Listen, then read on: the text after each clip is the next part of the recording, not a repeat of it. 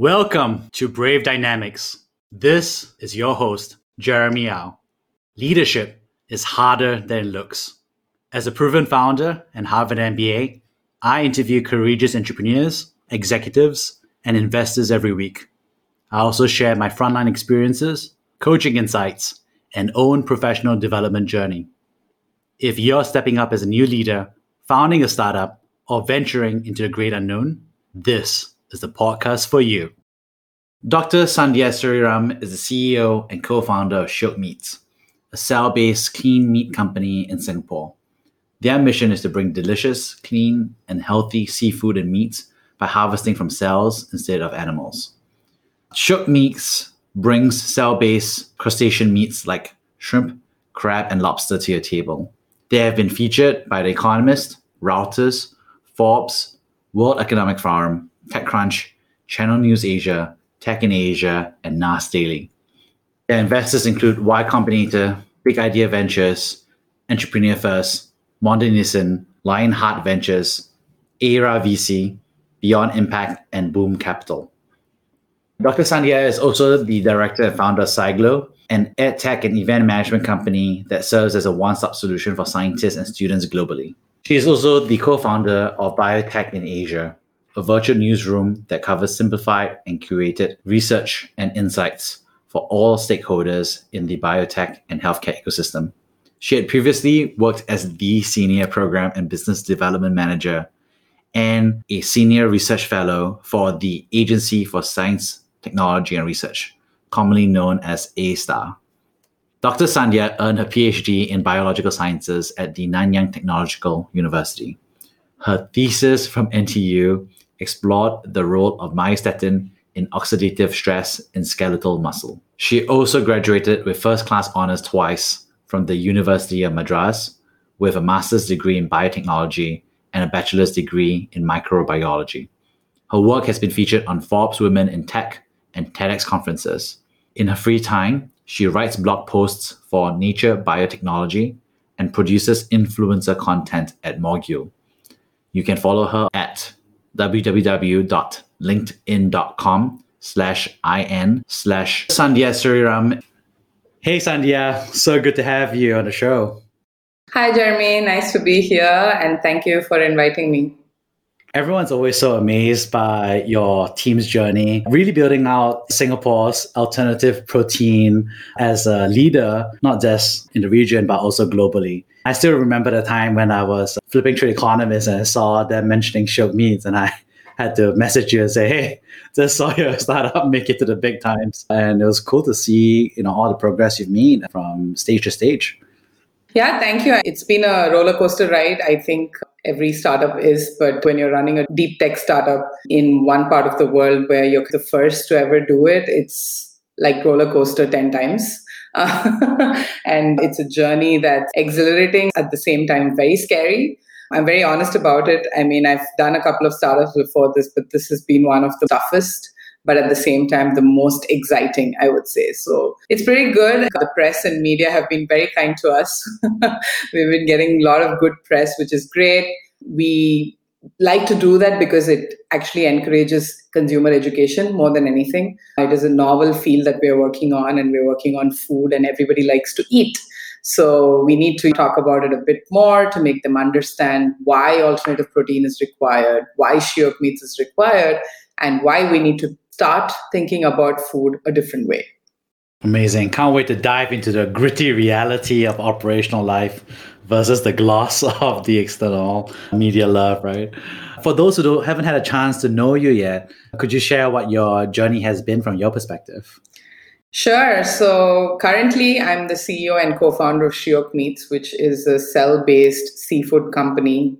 So we work on crustacean meat, which is meat from shrimp, crab, lobster, but we make it using stem cells instead of animals. So it's ethical, cruelty free, no antibiotics, so better for health, good for animals because we don't kill them, good for the environment because we use lesser energy, lesser resources, and also is sustainable in the sense because we don't have enough seafood left in the ocean for us to consume.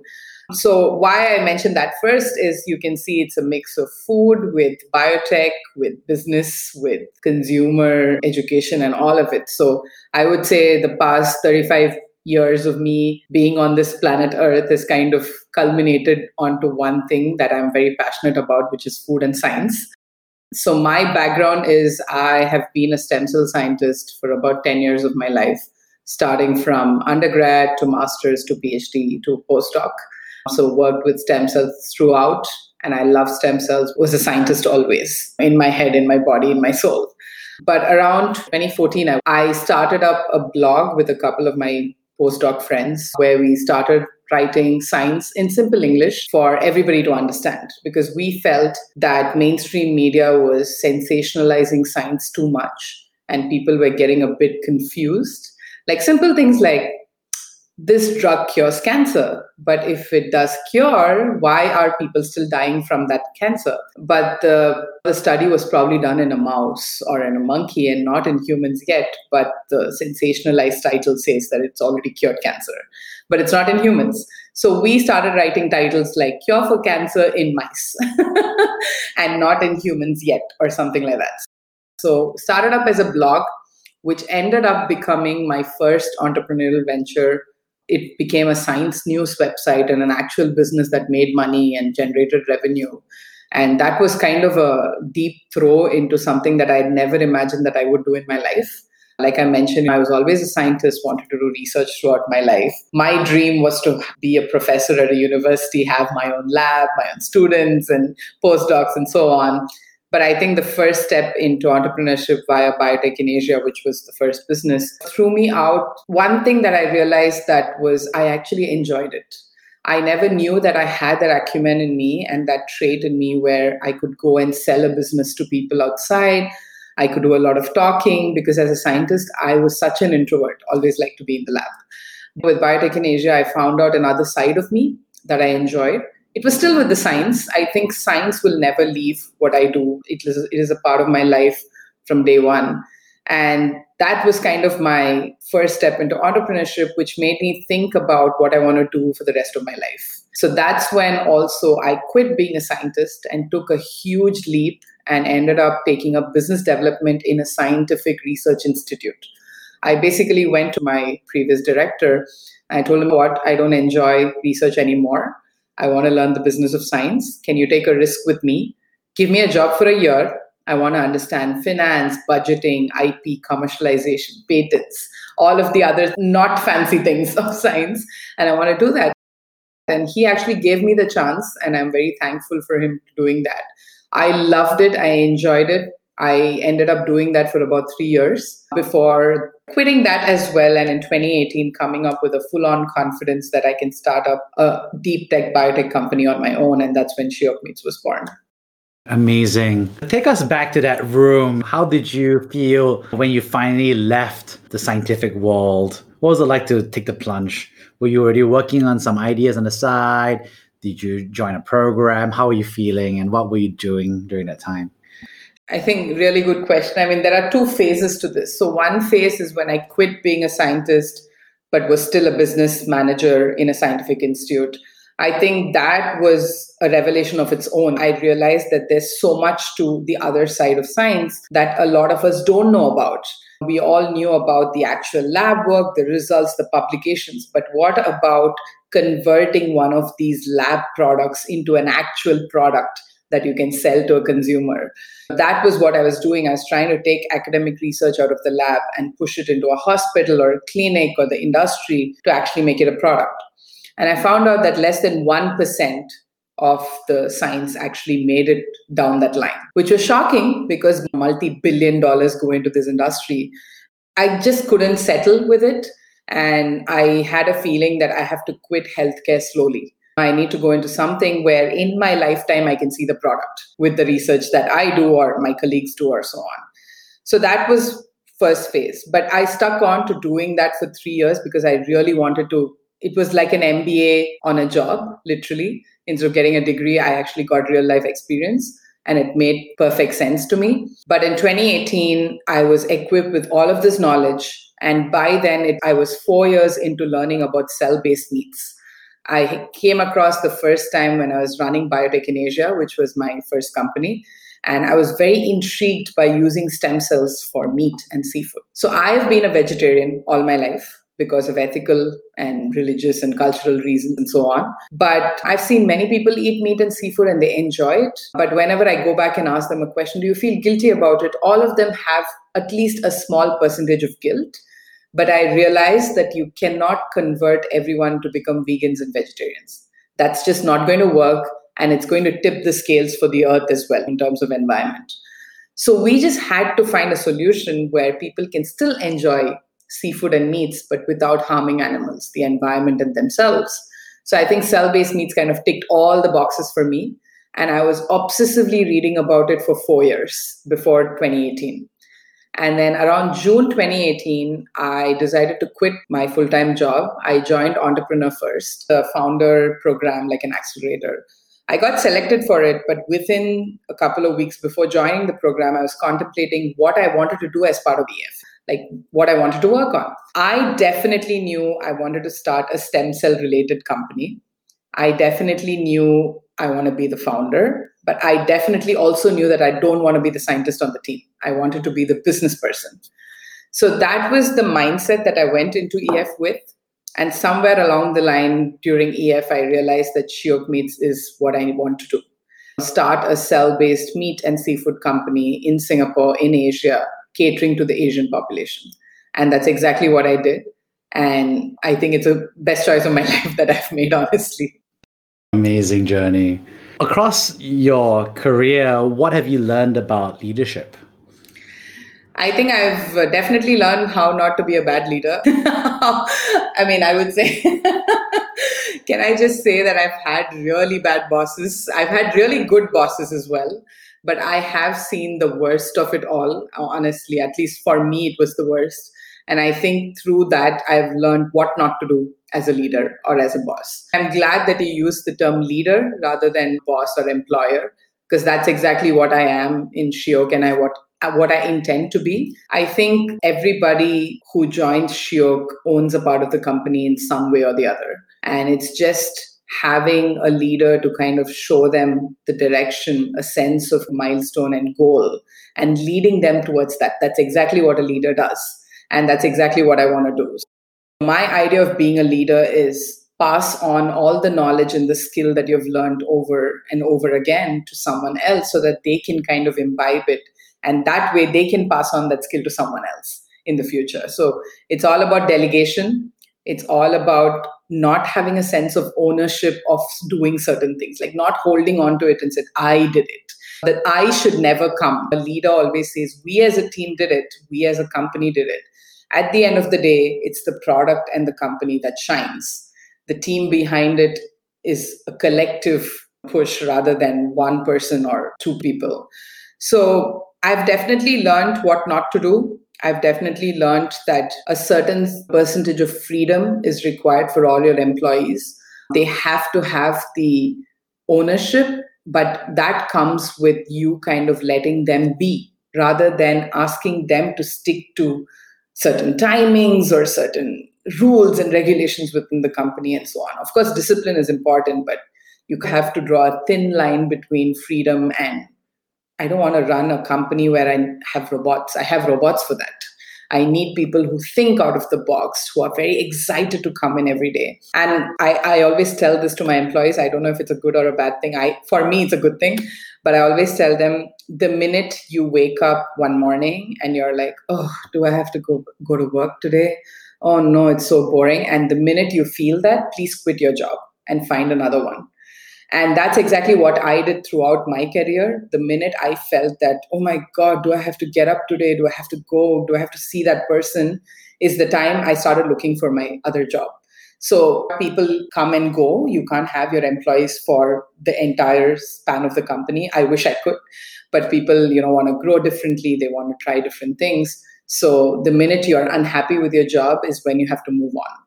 And I think that sums up my leadership of sorts to an extent. Amazing set of insights there. You've really seen a lot, and there were good times, and there must have been bad times. You know, what hurdles have you, you know, overcome along the way? So I would kind of pick up three main hurdles, I think. For me, I think personally, the first hurdle is more personal, like in my head kind of a thing, was can I quit being a scientist and start taking up more of a leadership business role in the sciences? I think it's like getting on a roller coaster, but 10 times the ride and going on the loop for a continuous 10 minutes. Just imagine a roller coaster is generally 30 seconds to a minute. So going through that and going through that over and over and over again for years to come. Was I ready for that? Will my family be ready for that? Will they be able to support me? I have a kid, I have a husband. All of these were there. And also the fear of failure, right? I think all of us fear failure to an extent. Yes, you fail and you learn a lot, but the fear of failure is always there. So I'm like, what if I get into the business, start a company, and it does well. But what if I fail as a leader, as a CEO, as a co founder, but the company does well? But still, the limelight will be on me saying that she failed, that kind of a thing. So I think that sense of being scared, but at the same time having the confidence but still being scared. I think it's a very good mix. And after I spoke to a lot of entrepreneurs, all of us are kind of on the same boat, I would say. It's a scary journey, but all of us have this vision and this mission that we want to head towards. And I think that trumps the scary part. So that was one thing. That was one challenge. But I think my husband's been my best friend all my life. I've known him for many, many years. I met him when I was in school. So he's always my sounding board. Always go back to him and throw it at him. And I'm like, what do you think? and then he comes back saying, if you don't try, you'll never know. So just go ahead and try it. So literally, that was my personal hurdle of sorts. The second was, I think, starting Shiok. We started off, and then the next, of course, every hurdle for every deep tech company is funding. So we started up in Singapore, which is the other side of the world from Silicon Valley, where most of the investors and money and most of the cell based meat companies were. So we were starting in a very different geographical location. Two female scientist founders who quit their daytime, well paid daytime jobs two Asians who did that. And I think it was so out of the blue. People were like, You're crazy. What's wrong with you? You were in a great job. Why are you doing this? You're ending your life and your career. We had a lot of very supportive angel investors, but not a lot of the Asian investors wanted to take a risk on us. It's very um, risk averse funding atmosphere in Asia, as you might know. So it's kind of that that we had to go through. But I'm happy to say that we have been very, very blessed to raise quite a bit of funding and have the best investors who support us like on a daily basis. And that's exactly what we need.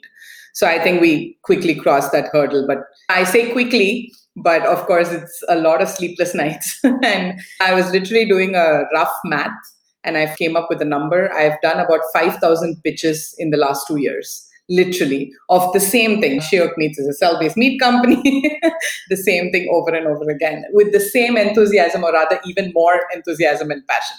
So that's what it is. And I think the third biggest hurdle I would say for us is as a deep tech biotech company, we need access to a lab. And when you're a startup company and when you want to prove a really, really new technology, a hypothesis that you have in your head, you need access to a lab, but you don't have as much money. So you don't have money to build a lab, buy the equipment, and so on. Honestly, in Asia, there is no biohacker space or space where you can just rent a table for a month and a bench for a month, use equipment. We literally had nothing, and nobody was willing to support us. So we ended up getting our first lab space in an offshore island off of Singapore at a marine institute uh, in St. John's Island. So we used to take a boat every morning and then go isolate stem cells from shrimp and then take the boat in the afternoon to come back. And if you miss the evening boat, you have to stay on the island. so, so these are literally some things that we had to do. And then quickly we kind of raise some more money to set up our own lab and so on. But yeah, I think it was such a big hurdle at that time. I think between Kai and me, Kai is my was my co-founder. We both were like, are we ever going to get lab space to even try our idea? So I think these are the three main kind of hurdles. Yeah. Just the image of you just taking the boat to St. John's Island and back. Wow, that is. I've heard some crazy founder stories, but this one is probably number one. I should say I get seasick, so it wasn't the best experience at all. This goes to show how much conviction and how much perseverance you just put in. Oh my gosh, that's amazing. Well, it sounds like you, you've really kind of figured out how to kind of cross every obstacle that has presented itself. How did you learn how to do that? Like, did you tap on any support or resources? So I should say this I never take no for an answer. Let it be an investor, a collaborator, an employee, or whoever it is. I don't take no for an answer. I don't take no for an answer from my husband or my kid as well. So, but I can say no.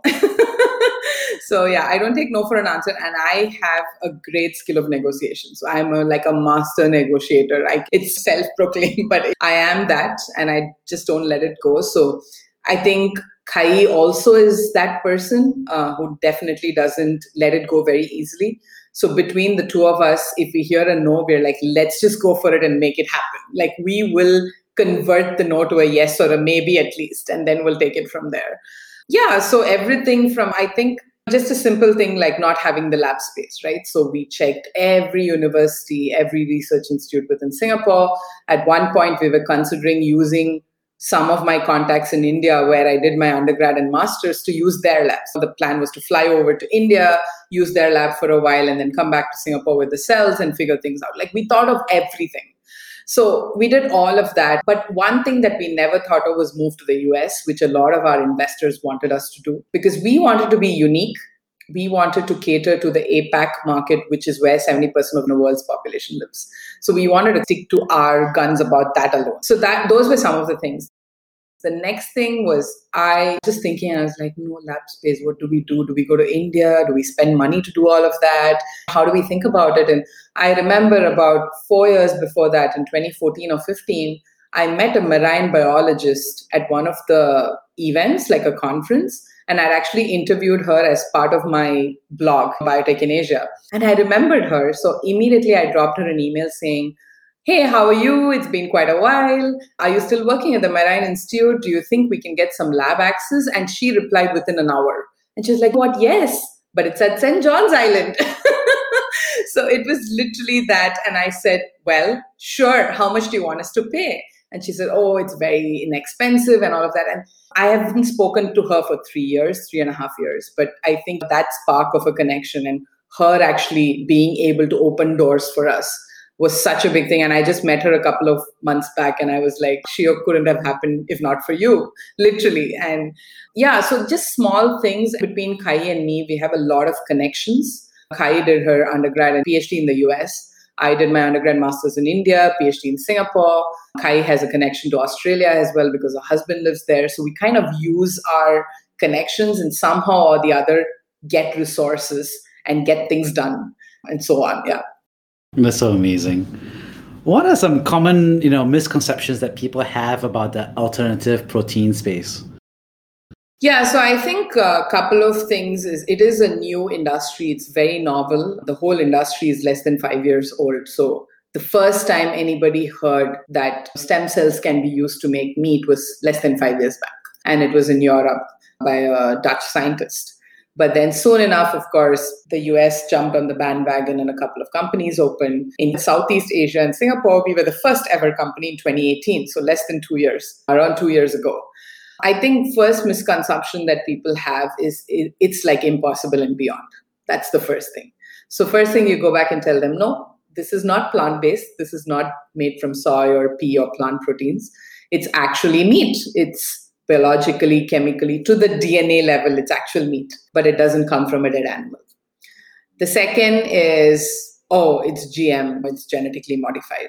So we are one of the very few companies that actually don't use genetic modification and we don't intend to. Not that GM is harmful, actually, nobody's ever proven that it is, but GM is expensive. So we don't want to add price to the product. It's a food product, it has to be affordable. So, no, not all cell based meats are GM. Third, I think is oh, it's grown in the lab. It's Franken meat. It's it's chemical. It's grown in the lab for me, I, I don't want to say no, it's not grown in the lab. What I'll counter with is where do you think your first chocolate, your chocolate drink, or your hot chocolate, or coffee, or tea, or whatever it is, where do you think it was first formulated or tested? It was always done in a lab. It's a food lab, right? You start off in a lab. But eventually, what you're eating never comes from a lab, it comes from a food safe manufacturing facility. And that's exactly what cell based meats does. We do the initial research, testing, make sure it's safe, it's clean, it's tasty, all of that in the lab. But eventually, it's going to be in a facility that looks like a brewery. But instead of beer, it's meats. That's exactly what it is. So it's a food safe manufacturing facility very similar to every other place where you get your milk from, your cheese from, your chocolate drink from, everything. So that's, I think, the third biggest misconception. And these three are what we tend to focus a lot on and get people to understand that the future needs to be thought differently and the way we are eating food and thinking about food needs to be different as well. One thing I've noticed is that you're one of the few parent founders in Southeast Asia. Uh, a generation of founders who have ended up becoming parents in the US now. But definitely, Southeast Asia foundership is relatively new as well. So, how do you feel about that? So, by parent founders, you mean I'm a parent before I started the company? What's it like to have two families, right? The family of your startup, raising another family. Do you have any tips for people who are thinking themselves like, oh, I'm a parent, can I become a founder? Or I'm a founder, am I going to be able to run a business becoming a parent? Any tips or tricks out there?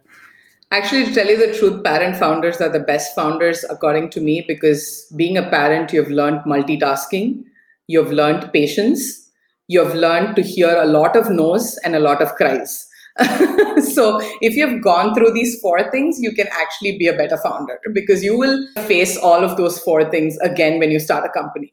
So for me, I started Biotech in Asia, my first company, when my son was less than a year old. And I think I was throwing myself down a pit, but it made sense at the end of it. Second company, which was SciGlo, which I haven't spoken about, it's an event management company that does science events. I started that in 2016 when my son was about three, started Shiok Meats when my son was five. One thing that I did do from day one with my son is to make him understand that his mom is a working mother and he's going to see very less of me but when i'm with him i i'm my 100% with him so i would honestly say if you set expectations right and if you set the rules to an extent you set the base to an extent from day one and make sure your partner is very supportive like you have a very good support system around you whether it be your husband your wife your boyfriend girlfriend partner your mother father helper whatever it is make sure you have a very strong support system and i would say never say no for any help. so if someone says, Can I take your kid for three hours and play with them? I'm like, Take, bye. Gives me like three hours of working on things. So for me, it was all that. But with running biotech in Asia and SciGlo, I was still having a full time job. So it means it was double the work. But I think my partner was very supportive, my mother was supportive, and so on. But one conversation that I did have before starting Shiok was literally this. Like one night I was speaking to my husband, I'm like, I'm going to quit my job. I'm going to let it all go. And this is the first time in my life I'm going to borrow money. So I'm going to borrow money from you. You have to, you know, support me at least for the next year. Will you be able to? And it, it was an honest, open conversation. And he said, what? Just go for it. If you fail, it's fine. If you succeed, it's great so that and he is a businessman he's an entrepreneur himself so i think that push was there but i also told him that you'll be seeing very very less of me and you'll have to be seeing a lot more of our child. You'll have to take care of him and so on. And one thing what he told me was what i'll take a step back in my business because my business is already well settled and everything is fine. You need to start off. So i'll take a step back. You put 10 steps ahead and you can go for it. So i think we managed to balance it out. And it's all about open communication at the end of the day. But what being a parent has definitely taught me is multitasking, patience, and how to handle and juggle multiple things at the same time. But also teach me how to concentrate on certain things at certain point of time. So when I'm with my son, I'm truly with my son and not doing anything else. That's such an amazing set of learnings, honestly. And I agree with you. Your partner that you've married, you've committed to be there through thick and thin, right? And that's a big conversation because startups are really the thin side of life. And then with children is a big commitment as well. One thing that comes up a lot has been about diversity and inclusion across tech leadership and also founding teams of startups. And so obviously there's been a big push globally for more representation. How do you think about that for yourself and your founding team? So honestly, between Kai and me, we never thought that we will be celebrated as women scientists. And interestingly, we were celebrated with the gender tag to us in the West and not in the East. So in the East, we were celebrated as scientists who became entrepreneurs. But in the West, we are celebrated as women scientists or women entrepreneurs, which is very interesting to us. Um, that's you know the the light that's being thrown upon our achievements are very different in different parts of the world but we understand where it comes from because everybody's re- been reading the news and we know what's happening all, all around the world. Personally for kai and me we haven't faced any in your face discrimination or people who have said that, oh, you're female, I won't fund you, you're female, you won't survive, and stuff like that. Personally, we haven't, but we've heard enough stories of enough people facing that, that we are in the middle of it. So, one thing I would say is in the future, just turned into an angel investor. So, I just invested into my first company. Uh, it has a female co founder in it, but that wasn't the biggest push. Of course, the biggest push was the product itself and the technology but definitely an added advantage that it had a women co-founder and in my future i want to invest more and support companies and i think my mandate would definitely be that you have at least one woman co-founder but it shouldn't be like oh just because i need money from that fund i'm going to have a woman co-founder. It shouldn't be that. It should be like she has to be an important part of the team. And that's how my mandate and my thought process is. Given where we are, I feel one way the world is kind of going towards more inclusivity, but on the other hand, we are completely not even taking into consideration inclusivity at all in certain places. So, yes, I think we need to talk about it a lot more, read about it a lot more, listen about it a lot more, and then things will start opening up. We have been funded by some women mandated funds, and we are very happy to be part of their portfolio. I think for them, it's about celebrating women and also celebrating Asians as entrepreneurs. I'm from India, Kai is from Singapore, we are Asians. And I think celebrating that also is big for us. And I'm an Indian who left India many, many years ago and moved to Singapore and have been here for more than 12 years. Fitting into everything, fitting into that space, fitting into what is right. I think all of that has taken a while.